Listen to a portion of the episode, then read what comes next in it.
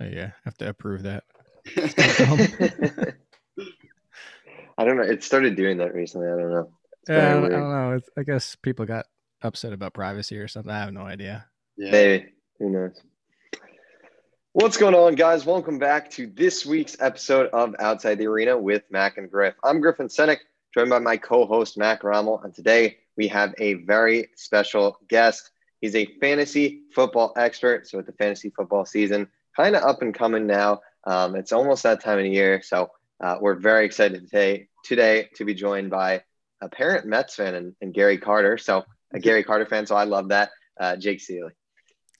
well, thanks. Yeah, a fellow Mets fan. I wasn't a Mets fan for a couple years. I was. Uh, we're still rooting for the players, but I was hating the organization until they got rid of the Wilpons, Yeah. and now that they're gone, now now I'm back to being a Mets fan again. Had to get rid of the Wilpons. Yeah. Exactly. All right. So I guess um, jumping right into your career as a fantasy expert, it's obviously a very interesting career. Uh, you don't really hear of a lot of people going into that field. So how'd you go about becoming a fantasy football expert? And then when did you know that this was something that you wanted to do for a living? Yeah, so I mean, I've been doing this like most people playing uh, since Yeah. high school and uh, in college. Actually, yeah, late college might have been like right at towards the end, but there was a time when back when forums were still a thing, fantasy football. There wasn't actually even fantasy football. It was a New York Giants forum, and we used to talk Giants and a lot of stuff in fantasy. And I used to, I just started giving out advice because I was doing this on the side. I was really good at it. I always wanted to be in sports, but you know, back with you know, I don't want to give my weight. Everybody knows I'm a '90s kid. I don't want to give too much away about my age, but I kind of get the sense of like you know, it wasn't not only were was like doing right what we're doing right now, like video and just going out there and be able to do it, and podcasting and just being able to go out and do it. Uh, also, fantasy football, go out there and be able to do it for a living. Like all these things weren't like really conceivable to go do. So it wasn't like go to college and hey i want to go into sports journalism but i also want to head in this direction i mean even sports journalism wasn't even really a thing like at odu uh, oh, I went to Old Dominion. Uh, didn't even really have much. So anyway, long story short is I was on the forums and one of the guys after a bunch of weeks was just like, "Dude, why aren't you doing this?" Mhm. And so I started my own blog and on Blogspot and started my Blogspot blog. And uh, after about two years of doing that, sent it out to anybody and everybody I could find. And thanks to a relationship with Tristan Cockcroft of ESPN, uh, got connected with Scott Engel and started doing it. Now this is I'm going into my 11th year of actually doing this for a site. Yeah, it's pretty awesome. I mean, I think a lot of people would love to be doing something like that. You know, obviously, when you're like we are in high school, I mean, it's like uh, that's pretty much all, all there is to talk about for uh, a good few months of the of the year. I mean, that's kind of every social interaction. I feel like is based around fantasy football. Um, so I guess my next kind of question is obviously, um, you know, the fantasy football industry. It's not a particularly big one. There's not too many jobs to go around. So how exactly? I mean, obviously, you talk about you know your connection and whatnot, and now you're working for a site for your 11th year. But I mean, how would you say you know? It's kind of a narrow industry. So how did did it kind of just come about? It seems like that's what you're kind of saying, or like I guess how do you kind of how does one land a job per se in this industry? Uh, so I would say it's easier now, uh, but also harder in a way. Uh, so like easier now in the fact that uh, I tell people all this time, you know, I've had, you you know, your guys aren't the first ones that have ever asked me like, how did I get into this? Um, and when I was first sending everything out in, you know, the back when I didn't know where to send it, I was sending it to like the talent. Like I would send it, like if I was doing it right now, I would send it to me and I would send it to like Matthew Berry. But back then I was sending it to Tony Kornheiser and, you know, like Mike Greenberg and Max Kellerman and stuff like that because I didn't know any better. Don't do that. Uh, Tony Kornheiser actually called and yelled at me and said, if you want to just do this, go do it. And, but that's where I say things are easier these days because you can if you want. You can go just start doing this job if you want to start doing it. You're not going to get paid, obviously. But if you want to get out there and start getting reps to where you can turn it into a career, that's the part that's tougher because you kind of touched on it. It's not just, you know, again, you're not going to college. You don't go to college and get a degree in fantasy sports. Like, nobody's doing that. Uh, so what I did, and unfortunately, it's not the path that sounds enjoyable, but it depends on how much you want this to be a dream. I spent six, almost seven years of doing this for free. Uh, I was doing it as a full time second job. I worked at a regular company out of college for many years. I was an internet marketing manager for many years. and I kept doing this 30, 40 hours a week on the side for free. I eventually started getting 50 bucks. I started eventually getting 500 a month. Uh, I opened my own deli out, and that is still doing it at the same time. Uh, that I don't know how I was doing both at the same time back then. Uh, that's why I was miserable, according to my friends. Um, but I say all that to say, you got to decide if you want to be in this industry. You just mentioned it; it's not easy. There's not a lot of jobs. Uh, do you want it to be a part-time fun? Because there are a lot of those. There are a lot of sites starting to pop up, and that's why I say it's easier. You have you know, fade the noise and establish the run and fantasy points and all these sites that are out there. They'll be like, hey, we'll give you a hundred bucks an article. So you could do it. It's not going to make a living off of it, but you need a career and that's going to be on the side. If you want to get to the point where it's a full time, that's how you start. Uh, but you're going to have to understand that you're going to be doing two things at once to likely get there. Nobody really walks out the door into working in fantasy sports full time, unfortunately. You know, maybe five, ten years from now, that's a thing, but Right now, it's not. So it it's really comes down to you. You said, how do you get into it? It comes down to you, and it comes down to having a different voice than everybody else because there are hundreds and hundreds of people out there trying to do this, trying to say the exact same thing. Like you guys both know this. Uh, anybody out there talking about CeeDee Lamb right now? Nobody, nobody's not talking about CeeDee Lamb. But what makes you different in talking about CeeDee Lamb than everybody else? And that's what that's what's going to separate you from everybody else. Yep. And then I guess going back to what you said, working for seven years basically on the side for free, how are you able to manage your time? And did you think that you would be put in the position you are in right now today uh, from doing that for free for so long? Uh, so I, I had always hoped, I expected, but I wouldn't say if it never happened, I wouldn't have been surprised just because of how tough it is. Um, so the managing the time just came to the fact that, look, I went to my full time job, came home, worked on this a couple hours, worked on it a couple hours, and then took up half my weekend. And we're essentially where when I was working two jobs, Saturdays were pretty much the only time I had a, a decent amount of free time. And I might even check in on some of the work on Saturday. But basically, Sunday through Friday, were consumed from work. I didn't have much of a social life. I tried to still keep it, like I said, Saturday, Friday nights. I still tried to go and do things uh, to try and not. You look, you don't want to get to the point where even if it is your dream, that you go so far that you burn yourself out and hate it. Uh, that that that goes the opposite direction. But it's just that look, people come home from work and work out all the time. Uh, people come home from work and you know spend hours playing video games or spending TV. I know everybody always says there's only so many hours in a day, and I certainly feel that every football season as much as you or anybody else does. Uh, but at the same time, if you want to do this, you can make time. Uh, what it comes down to is when you said the second part of, dude, I think it was going to be a full time job. Again, that was my ultimate goal, and I always like to hit my goals. But uh, the realistic side of it was this might never happen. It might just be a side hobby, and that actually came down to when the deli closed because it didn't work out I called the company I was working for and I said, I'm at a crossroads here. I can't now. I don't have the deli anymore. Like I can't keep doing this for 500 bucks a month. It's either you hire me full time, or I'm gonna have to go back to finding a quote unquote real business job and maybe do this on the side. But you know, after six years, it, has got to be one or the other. So uh, it would, like I said, it, it, was always an idealistic goal. It, it can be done, um, but I also consider myself extremely fortunate. I, I would not say without a connection with Tristan Cockcroft and actually Casey Joyner too, and Scott Engel being willing to bring me on. Without that, um, you know, I could have been just another name that got swept under and eventually burnt myself out in eight years. I think it's a, a fascinating story, and I think it's it's super interesting because I mean, you hear of all these people getting into, you know, we've talked to a lot of sports broadcasters and whatnot, and it's kind of more of a set thing. But the fantasy industry, it's kind of like like you said, like there were six, seven years where you weren't getting paid. You weren't, you know, it was just, you know, you were doing it for fun because you loved it. And I think that's super interesting. And uh, I think it's truly like an industry like none other. I mean, that's that's kind of crazy when you think about it. Absolutely, and I will say the last part of that, um, and this is the toughest part because it's not. There's no set way to go about it, uh, but the connections. Uh, I tell people this all the time too. When I when we go to the fantasy sports conference and stuff like that, or just out in general meeting places where like there's people around in the industry for other events and stuff like that. The first person I always introduce him to is my boss, Nando Di Fino, because he's one of the most well connected and most willing to help people out guys in the industry. Make the, I mean, the connections are going to be everything. You know, I'm sure this doesn't surprise anybody, but it's the same thing you see in sports with coaches getting hired. It's the same thing you see in Hollywood with people getting jobs. I mean, how many times has J.J. Abrams rehashed the same, you know, actors and actresses that work for him? Uh, it's the connections will matter, and I can see people out there who's like, man, you know, I think this guy should get a shot or this girl should get a shot.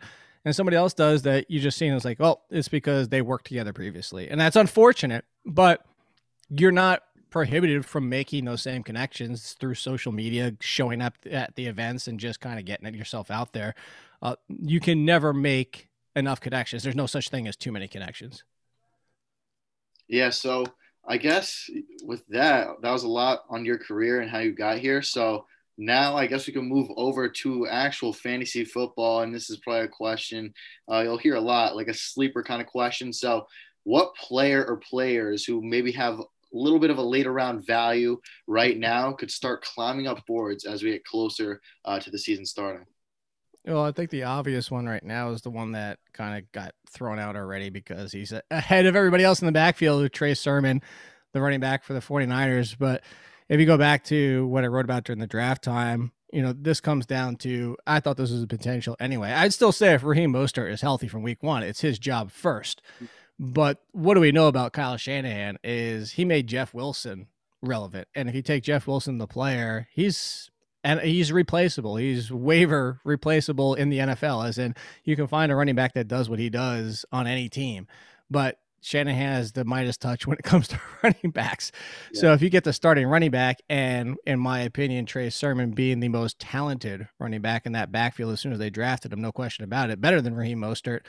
I, I, thought it was only going to be a time before Sermon had that job. So if Mostert is ready for week one, it'll be his, but I think you'll see some split with Sermon. And I wouldn't be surprised if Sermon takes over before then. And then uh, you know, the, I'll tell you the one that got crushed. I'm really upset about this one. I was super excited for Josh Reynolds until the, the Titans traded for Julio Jones because I was like, hey, they have nobody at number two, and they just lost Corey Davis in free agency, and everything's telling me that they're going to be using Josh Reynolds, and they trade trade for Julio Jones. So let's go back to Atlanta and go for their old team. Everybody knows Russell Gage. Obviously, he already had 110 targets last year. He should do the exact same this year.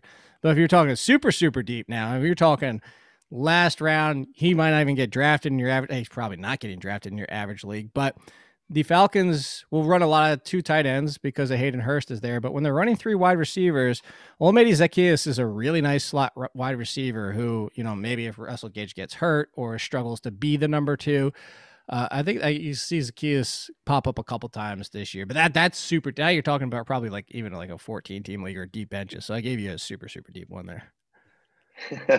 Definitely a deep one. I remember he had, I think he had some games last year where he, where he got in there scoring and whatnot. But um, I like the the Trey Sermon pick is is one that I think a lot of people definitely have to look out for. Um, speaking about the Falcons, though, obviously you mentioned the big Julio Jones trade, and that had honestly some some major potential fantasy impact. Um, so I guess starting with the Falcons, um, you mentioned obviously their depth at wide receiver, but looking at the top of the top of the depth chart there, you got guys like Mike Davis, Calvin Ridley, Kyle Pitts. How do you think their fantasy stocks? Obviously, they've rose um, tremendously with this trade, but where do you think these kind of guys fall now in terms of like where they might um, end up falling in the draft? Yeah, uh, actually, Calvin Ridley didn't move much for me. Kevin, he moved up one spot only because I had AJ Brown one spot in front of him, and I moved AJ Brown back with Julio Jones coming to Tennessee just because the targets go down. I think the biggest winner, and you've probably heard his name a million times already, but and you just says Kyle Pitts since the draft like we all know in fantasy how rare it is for a tight end to produce as a rookie. It, there's no question about it. You know, you have four, uh, is it four or five, in the entire history of the NFL that have caught over 700 yards. Uh, you know, the only one to have a thousand is Mike Ditka, and that's a whole different era of football back then. Uh, but the last one, you know, is Evan Engram, and the Giants were with that Odell Beckham. Uh, Sterling Shepard was getting banged up this that year. Evan Engram essentially turned into the number one receiver for that team. Jeremy Shockey for the Giants was another one that did it. And if you look at that team, I think that's the better one to look at is that it was Shockey and Amani Toomer. And then behind them, the next closest was Ike Hilliard, way behind them. So you'll get the pushback of saying, well, Russell Gage is better than Ike Hilliard was for that offense. Well, also, that's not an offense that was throwing 620 times. Matt Ryan is going to throw 600, 620, maybe even 630 times. So that third piece does become relevant anyway. I mean, we might be talking about a fourth one, but Kyle Pitts getting 110, 120 targets. He's going to be pushing for that tier, I'd say right on the heels of the Darren Waller, George Kittle, right behind those two. Obviously, Travis Kelce, number one, but right behind those two. I would still take those two every single day, but I think he actually leapfrogs Mark Andrews in Baltimore just because if you told me 110, 120 targets for Kyle Pitts, and you told me Darren Waller only got the same amount, like if you said they both get the same amount of targets heading into the next year, I know it might sound crazy, but as a rookie, I, I would probably go Kyle Pitts. Kyle Pitts will be a monster for sure with the Falcons. But on the other hand, for the other team in the Titans, you have Julio, you have AJ Brown, who you said you bumped down just slightly. But for Derrick Henry, a player who a lot of people are probably going to be taking one, two, three overall in their fantasy football drafts, how do you see his stock um, being taken now? Is he is he higher up? Is he lower now because of this trade? Uh, where do you have him? I didn't. I, he's another one I didn't really move uh, because everybody is talking about the 370 carries and being concerned about the workload from last year. Uh, here's the issue with that is there's there's actually two is to push back for that is he's only had two years over 300 carries. It's not like he's been doing this five years in a row. It's like oh my god, he's starting to break down. Um, so that's one thing. And on the second side of it, he's not your every running back. Uh, he's not even. He, he's a freak of nature. That's the truth about it if Derrick Henry gets hurt this year, it's going to be because somebody tackled him the wrong way. It's not going to be because Derrick Henry carried the ball 370 times and he's worn down. That this this isn't Todd Gurley's bone on bone knee situation with the you know, degenerative condition. So I didn't really move him. I, I don't think he carries it 370 times. Then you drop him down to just over 300 and like similar like 310, 320, maybe up to 330, and still going to be a little bit touchdown reliant but where you say overall, I think he's just in that next tier. You know, you have Christian McCaffrey, Barkley, both of them coming off injuries, Dalvin Cook, Alvin Kamara, and Derrick Henry is right there. And of all those, you might even in a half point PPR, you might even argue Derrick Henry is the safest just because of who he is. Like he's not going to again, a freak injury is going to take him down, but outside of that, he's not going to not produce, even though I just threw out a double negative at you. Yeah, well, you mentioned obviously those top five guys. It seems like those top five guys are pretty much the consensus top five um, with anyone, uh, any expert's opinion. But looking at that next tier is where it kind of gets interesting. You got guys like Zeke Elliott, Jonathan Taylor. You got, you know, there's a whole bunch of guys. You you can start throwing in game, names like Cam Akers, D'Andre Swift. I mean, there's a ton of guys. So obviously, there's the top five that seems to be pretty set in stone. What about this next group of guys? Who do you kind of have towards the top of that tier? And then what are some of those guys that you might try and potentially avoid in in your draft? Yeah, Jonathan Taylor would kick off the tier for me. Uh, although I've been a staunch supporter of Ezekiel Elliott, uh, even looking back at last year, and I'm not even talking about this recent week of the best shape ever. Yeah, everybody always looks like the best shape ever in the offseason. Yeah. We do this every year. I just look at the first five games of Dak Prescott last year, and I find it interesting that people will go, look at what CeeDee Lamb did as a rookie with Dak Prescott. Look at what Amari Cooper did with Dak Prescott. Everybody doesn't care about, well, how about Ezekiel Elliott, who was a top three running back through the first five weeks with Dak Prescott? So I'm I'm in on Zeke. Uh, if you look at it, he was also banged up for a lot of the year, and the two weeks where he had hundred percent practice, that week he ran for hundred yards.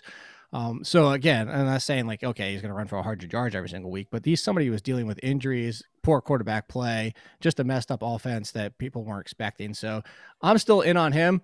Uh, I would throw Chubb, Akers. I'm a big J.K. Dobbins fan. Joe Mixon. I'd even throw the the rookie Najee Harris in here. The one I'm concerned about that I would also throw in this group, but I haven't mentioned it's it's Aaron Jones. It's the same reason I was concerned about Aaron Jones last year. Obviously, it you know my concern was over. Uh, I would say overrated a little bit because of where he finished inside the top five, but it comes back to he's touchdown dependent. He rushes for about a thousand yards, and we don't know what's going on with Aaron Rodgers. And even so, AJ Dillon in his second season, does he steal some of those touchdowns? Because if Aaron Jones is the exact same Aaron Jones, He's one of the most efficient running backs on a per touch basis. But if you just take away a handful of touchdowns or a handful of touches, and he's already only rushing for a thousand yards, I just I don't know that I can take him over Nick Chubb, who's even splitting carries in his situation. At least we know he's getting the volume every single week. I, even Cam Akers in his second year, and I know there's certain questions like, well, is he going to be the guy? I believe so. I would just rather go with somebody who I know is going to touch the ball almost 20 times a week versus 13 to 15, who also might lose some touchdowns, who also has a quarterback situation we still don't know what's going on with. Yep. So that pack situation is obviously very confusing. We're gonna have to see how that plays out. So piggybacking off of that Packer situation, Davante Adams, who a lot of people have him as the number one receiver in fantasy football. If Aaron Rodgers is there, I'm assuming he's going to be putting up the same numbers, well, similar numbers, and still remain as that number one wide receiver. But if Aaron Rodgers isn't there, how do you see things playing out for Davante Adams? I make an easy comparison. I just I, I brought this up about a month ago when this first started, or even maybe before that, because that's wow, the draft's been that long ago. Yeah, so over a month ago, is Allen Robinson. That's that's where I would put him. I would put him right alongside Allen Robinson as a low end QB or a QB, low end wide receiver one, uh, who is going to still see volume, but it's going to be less efficient volume. And Allen Robinson has put up wide receiver one numbers with terrible quarterback play for most of his career. Uh, everybody keeps joking about, oh, he's going to have the best quarterback he's ever played with every single year. So he's, this is the best quarterback he's ever played with. Uh, but to be honest about it, you know, certain wide receivers uh, can do more than most, even with poor quarterback play. And it also comes down to volume. Yeah, I mean, yes, we're hoping that Amari Rogers can finally bring something to the wide receivers, that Valdes-Scantling can somewhat rebound, that Lazard can somewhat be a thing again. Tonyan was supremely touchdown based. He's the one I'd be more concerned about because – without good quarterback play, the volume of his touchdowns drops, and now you're talking about a tight end that's not even going to come close. Uh, but I think Davante Adams will be fine. But yeah, obviously that's a huge drop because Davante Adams with Rodgers is the easy. There's no debate. Everybody's putting him at number one. Mm-hmm. After that, I think he drops down to like DeAndre Hopkins, Keenan Allen, Allen Robinson. I think that's the range that he falls into. Still wide receiver one. He's just now at the back end of it. So obviously, the wide receiver uh, position, it seems to be one of those positions that each year is kind of like it seems like it's a sure thing, but it's not really a sure thing. I mean, you look at Michael Thomas last year; he really struggled. Obviously, was banged up and whatnot. So, um, obviously, we talked about Davante Adams, but outside of him, what are some guys at the position that you do like that you think will have good years, and then also some guys that you think are projected a little, um, little too high, uh, rather than when they should potentially go. Yeah, I'll go back to Lamb. I think that Lamb could not only prov- provide the fact that you, we see this every year. Nobody ever wants to draft two wide receivers from the same team, but uh, Thielen and uh, Justin Jefferson just did it, finished as ones together. Uh, yeah, Tyler Lockett and DK Metcalf, although Lockett was very up and down. It can happen. It happens plenty. Tampa Bay guys the two years ago. Uh, but uh, I would say that Lamb can not only reach the wide receiver one territory, I, I wouldn't be shocked if he surpasses Amari Cooper this year. That's how good he is. I think people kind of forgot how good he was because of what happened with Dallas after Dak went down. Um, so even if Dak doesn't throw quite as much as he would, would that's an easy thing to say. Through the first four games, he's set a record for it. But even if he's just you know 4,500 yards and 30 touchdowns, I wouldn't be like I said, I wouldn't be surprised if Lamb is up there. Um, I, I got to go to the San Francisco. Somebody, uh, the Brandon Aiyuk situation with uh, not knowing with Deebo Samuel and how that target share is going to go. Uh, what I said about Aiyuk last year and why I like him more than Deebo coming back from injury is because uh, I thought Aiyuk was a little bit redundant in a way as a rookie, but with the upside for more because he can succeed and play outside more than uh, Deebo Samuel can. So I think even though Kittle's healthy back this year, uh, I, I would say that Aiyuk is going to take that next step forward. And then uh, I'll give you one more kind of in this range who I think is just still not getting enough love. And I continue, is, is he's my Deont Bay, is that Diontae Johnson, for people that don't realize, his 11 healthy games. And I say 11 because I'm talking about the two games where he won left early and then also was playing through an injury. But the 11 healthy games, fantasy points per game, he was wide receiver eight. And that's with a poor Ben Roethlisberger last year. Uh, everybody's talking about Juju Smith Schuster bouncing back. I just give me a healthy Diontae Johnson. And I think that people just didn't realize how good he is when healthy. That's the biggest question is how healthy is he? Uh, but uh, I, I'm 100% on him. On, on the flip side of it, I'm kind of down on the entire Carolina guys being able to repeat what they did last year, even with Curtis Samuel gone. Just because Christian McCaffrey is back, and Christian McCaffrey is going to command his 90 receptions. So, you know, I, I still like DJ Moore. I'm just not going to take him near a wide receiver one territory. And then the other one, uh, bring up the Giants here, is that I, I don't think Kenny Golladay is going to be able to repeat what he did with the Lions, even he even if he's healthy, uh, just because Daniel Jones has so many weapons. But also Daniel Jones hasn't shown the confidence to throw into coverage, and Kenny Golladay is somebody that you have to throw even while he's covered because he can win those balls. Similar to Dez Bryant, to go back to the Cowboys. But until Daniel Jones shows me that he's comfortable making those throws, I think Kenny Golladay could be hurt by his signing with the Giants. Yep. So you spoke a little bit about the Cowboys. They obviously have that all-around talent: CeeDee Lamb, Amari Cooper, Michael Gallup, Ezekiel Elliott, and there are a bunch of teams like this, including the Browns. When you spoke on Nick Chubb, but are there any teams in the league because of their all-around talent on offense that you want to avoid some players from, as you said, um, with the Panthers, that you may not want to be as high on DJ Moore uh, because of Christian McCaffrey coming back. Are there any other teams uh, that you're trying to avoid a certain position group from? Uh, I would say avoid never 100% at cost, but the Jets come to mind for their wide receivers just because what uh, who do we know at this point? Obviously, things can clear up by the time we get to August. Uh, there's been a report that the Jamison Crowder uh, reworking of his deal was to potentially set up a trade, but we have to take of what we have today is that he's still there. There was a lot of assumptions that they were just going to outright cut him because they would have saved over ten million dollars. I thought they were going to, um, but at this point, you know, with Jamison Crowder still around, we've seen there's another guy who stays healthy. Uh, Jamison Crowder has been productive, extremely productive, but he's there, which kind of caps Elijah Moore and Denzel Mims just from him being there. Corey Davis, I think, fits better as a 1B, and that's why he broke out last year with AJ Brown. I don't think he can necessarily handle getting top coverage from like a Stephon Gilmore and being out there every single week, especially with a rookie quarterback and Zach Wilson. I, I don't think he's going to have a bad season, but I could see him replicating last year's numbers with more targets, as in being less efficient. So Corey Davis, Jamison Crowder, Elijah Moore, the rookie. Jamison uh, uh, Jamison Crowder would probably be the one I like the best right now because he's going the cheapest, but he might not be in the team. And then Mims is not getting any positive praise so far. And that's even before bringing up the Keelan Cole signing, which who's been running with the number ones, which all again always a great assault because you have to run with the number ones if you're going to get evaluated by a team. But when Mims is already running with the twos, that's concerning for Mims, let alone the fact that they want to play Cole outside and potentially play like that's just a mess. I, am avoiding as much as possible, except for the cheapest cost. And right now, the cheapest cost is Jamison Crowder.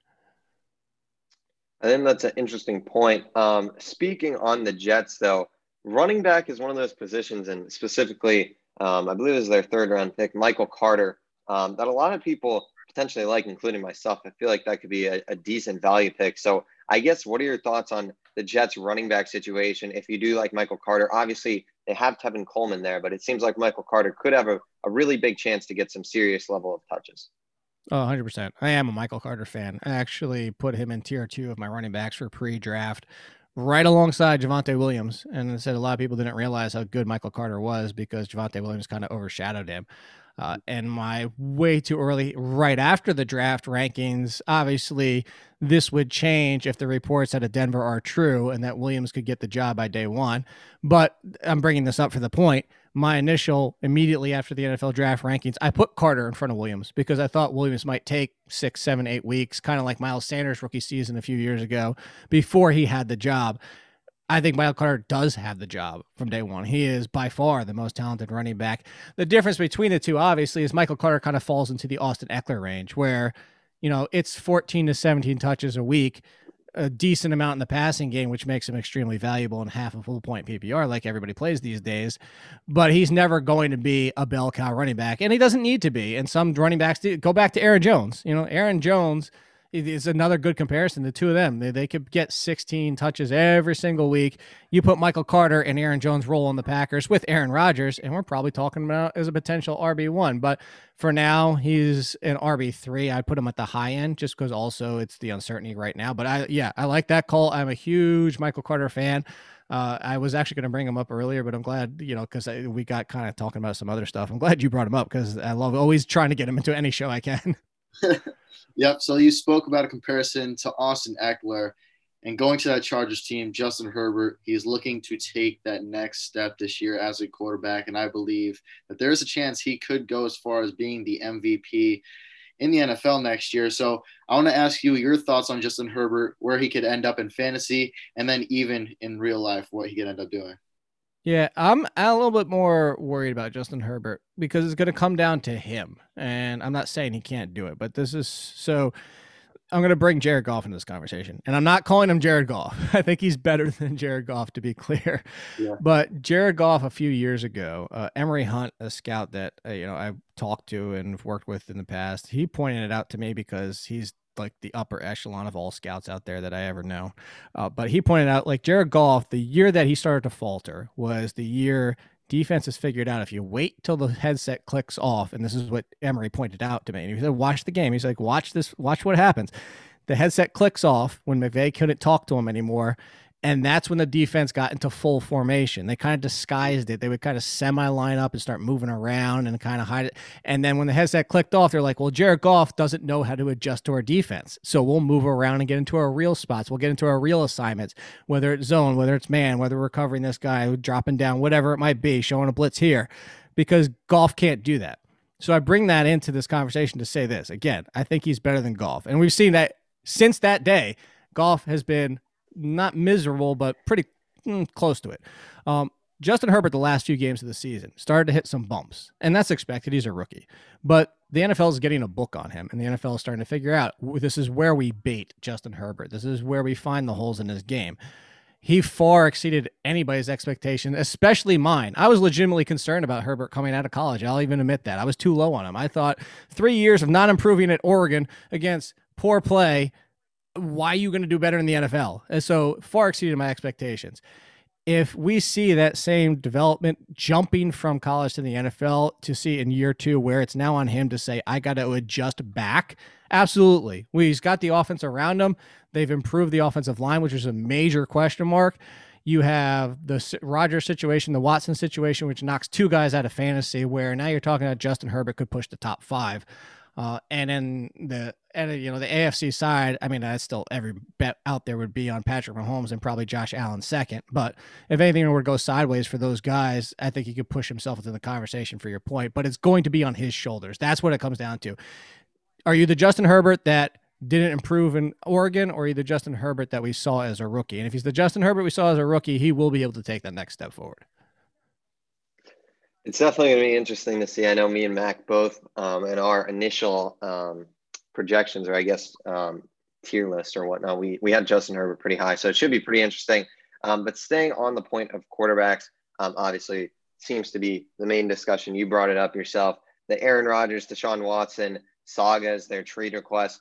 Who knows what the situation is with those guys? Obviously, it's June right now, so we're obviously going to know uh, a little closer and when drafts actually start happening, probably what the situation is going to be. But that said, with all this uncertainty right now, how do you have this quarterback situation shaping out in terms of how you rank these guys? Obviously, it seems like Mahomes and Josh Allen are pretty much the top two.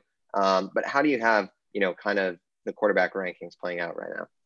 Yeah, I would go Murray, Dak, and Lamar as the top five. Those are the easy top five for me. I think there's a question as soon as you get to Rodgers at six. Uh, Rodgers can finish higher, and I have Rodgers at six as like, even if he does get a trade, he'll still it's he'll be Aaron Rodgers. We're not so much concerned about Aaron Rodgers as we are the effect of what happens, as you mentioned earlier in the show, uh, is what happens to Davante Adams and the rest of the Packers with no Aaron Rodgers. So Aaron Rodgers, I'm not worried about. Um, the Deshaun Watson situation, I think we're getting to the point. Like, I don't know if he's draftable, uh, and if he is, he's your second quarterback now. Like, he's you're not drafting him as your first. You're drafting him kind of in that conversation of like, okay, can Daniel Jones rediscover what we saw two years ago and had hope for in 2020? Uh, do we think that Carson Wentz can rebound in Indianapolis? Like, that's where Deshaun Watson's going now at this point because it's again, it's not talent, it's one, is he even playing? And then two, if he is even playing, is he even playing for Houston?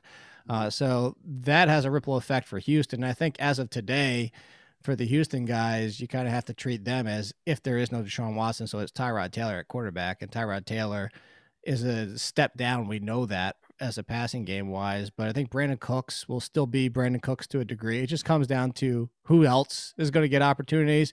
Is it going to be the rookie Collins? Is it going to be anybody else that can throw on the field, and that's why I say Collins because Collins has a nice leg up to be able to jump in there and be the number two from day one. Uh, similar to Justin Jefferson last year for the Vikings, that kind of situation in front of him. But how good is the quarterback quarterback play going to be? Um, so yeah, I I'm still taking Rodgers fine. I'd probably I'd still go Rodgers over Wilson and Herbert if you wanted to take those guys. I wouldn't say you're nuts to do so, but again, that's because I think Rodgers is fine no matter where he is. Uh, the, like I said, for Watson, there's no, he has to be towards the end of your drafts at this point. Yep, I completely agree. I think those top five, six ish type of uh, quarterbacks are basically set at this point. But the next question I have is what popular fantasy opinions or projected draft trends do you disagree with and encourage others not to follow? You're trying to bait me into everything going on about zero running back right now. so I will easily go there. I've never been a zero running back person. Uh, mostly because like I understand I'm not stupid. I understand the point and the theory behind it. And I understand how it works.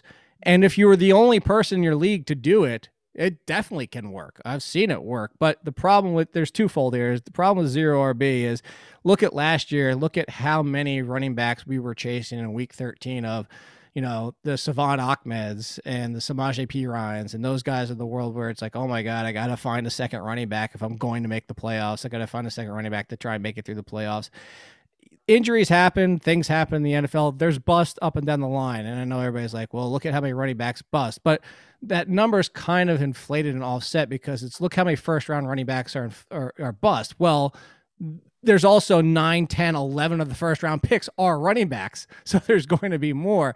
Uh, yes, wide receiver is safer, but wide receivers super replaceable. I mean, we're talking about the fact that this year uh, you're looking at ADPs where – Jarvis Landry isn't even inside the top 40 anymore. One of the most consistent wide receivers of the past however many years isn't even going inside the top 40 anymore. Uh, you have guys like Michael uh, Michael Gallup, you guys mentioned before when we are talking about the Cowboys. You had the Jerry Jeudy rookies, and they're going to their second year, uh, potentially breaking through, and out there in a better situation with Courtland Sutton, his situation. Uh, those type of guys, Antonio Brown, DeVante Parker. I mean, like there's just names down there where it's just it's ridiculous. So I've been always bell cow running back. Um, and what that means to me, uh, and probably similar to most people, is that out of the first two rounds, I want to get one bell cow, one guy.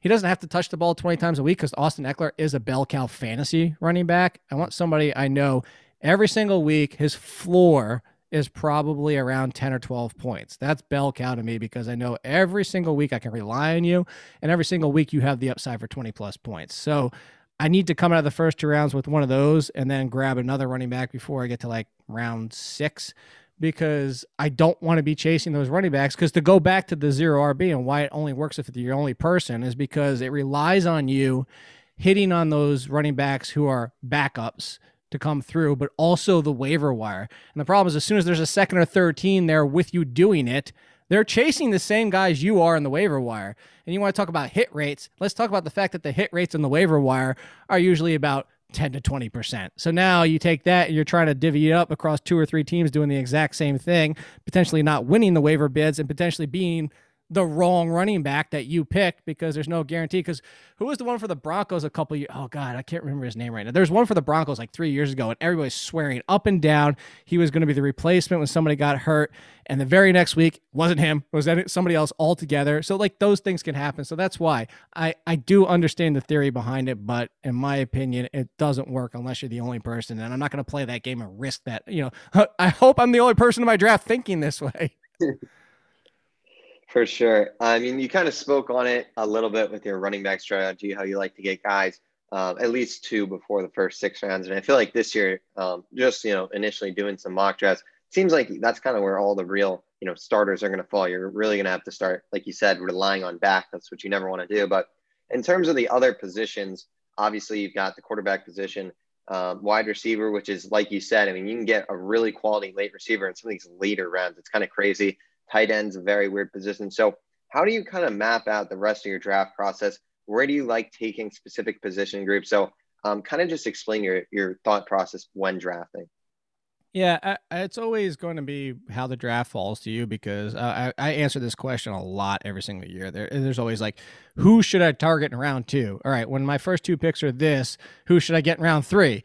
And I would say, like, don't go in with a preset strategy. You just never know how the draft is going to fall. I mean, you could say, who should I take with the number two pick? And I could tell you, go get Dalvin Cook.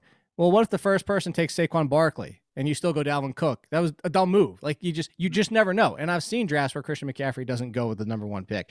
So I say like take it with this is my strategy, but don't go in and not be flexible. That's actually yeah. my top strategy is be be flexible to the draft. The best value on the board is often the best pick, but I'm gonna, especially this year, try to come out of the first three rounds with two running backs uh, because of what you talked about, especially if you're watching the mocks. And again, I've seen 10, 11 running backs are going around one because the dead zone for running backs, and I forget who, so credit to the people out there, and people will probably tweet and be able to mention it. I forget who the person was, but they mentioned a dead zone for running backs is like the fourth or fifth round. And they're right. Every single year, that fourth, fifth, and even the sixth round, you start chasing the guys like Tevin Coleman. Like let's say we the news report today was Tevin Coleman has the lead, Carter has to beat him out.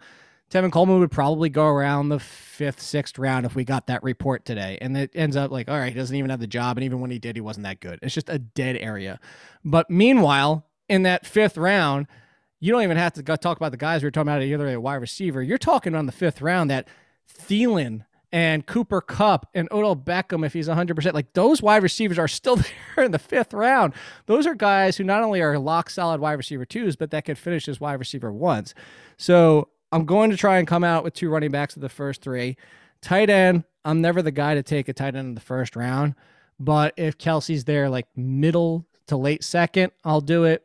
If Kittle and Waller kind of get into the fourth round, I'll think about it. Uh, but that doesn't usually happen in most drafts. But if they're there, I will. I usually like to wait on tight end and like go for the breakout guys like we saw from last year and like similar to this year's like like Adam Trautman who I love this year as a potential breakout but he's he's completely undrafted right now.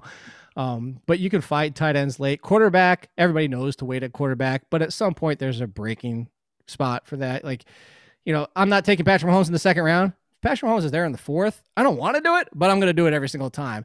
Uh, I tweeted this out two weeks ago. You're going to keep giving me Lamar Jackson in the sixth round I'm going to do it every single time. I, I, don't want to take them there because everybody knows you can wait on quarterbacks and get top 10 quarterbacks at the end of your drafts. But at some point, the value outweighs the strategy. And that's what I wanted to circle back to as the final point. Let the value dictate your draft. Yep, I think letting the value dictate the draft is a great way to draft. And as you both said, getting a running back early is going to be very, very important in this year's fantasy football drafts. But I guess with that, uh, we could wrap things up here on Outside the Arena. Thank you, Jake, for coming on and speaking with us. We really appreciate that. And everyone, make sure to like, comment, and subscribe, not only on this channel, but on our second channel, OTA Clips. We just posted uh, some Julio Jones content over there about two weeks ago. If you guys want to check that out, uh, make sure to follow us all on Instagram. That'll be the best way to reach out to us. My Instagram is mac.rommel. Griffin's Instagram is Griffin Senek and our podcast Instagram is Outside the Arena Podcast. So feel free to reach out to us there. We will link all of Jake's social medias down in the description below. And as always, stay safe, and we'll see you all next week on Outside the Arena.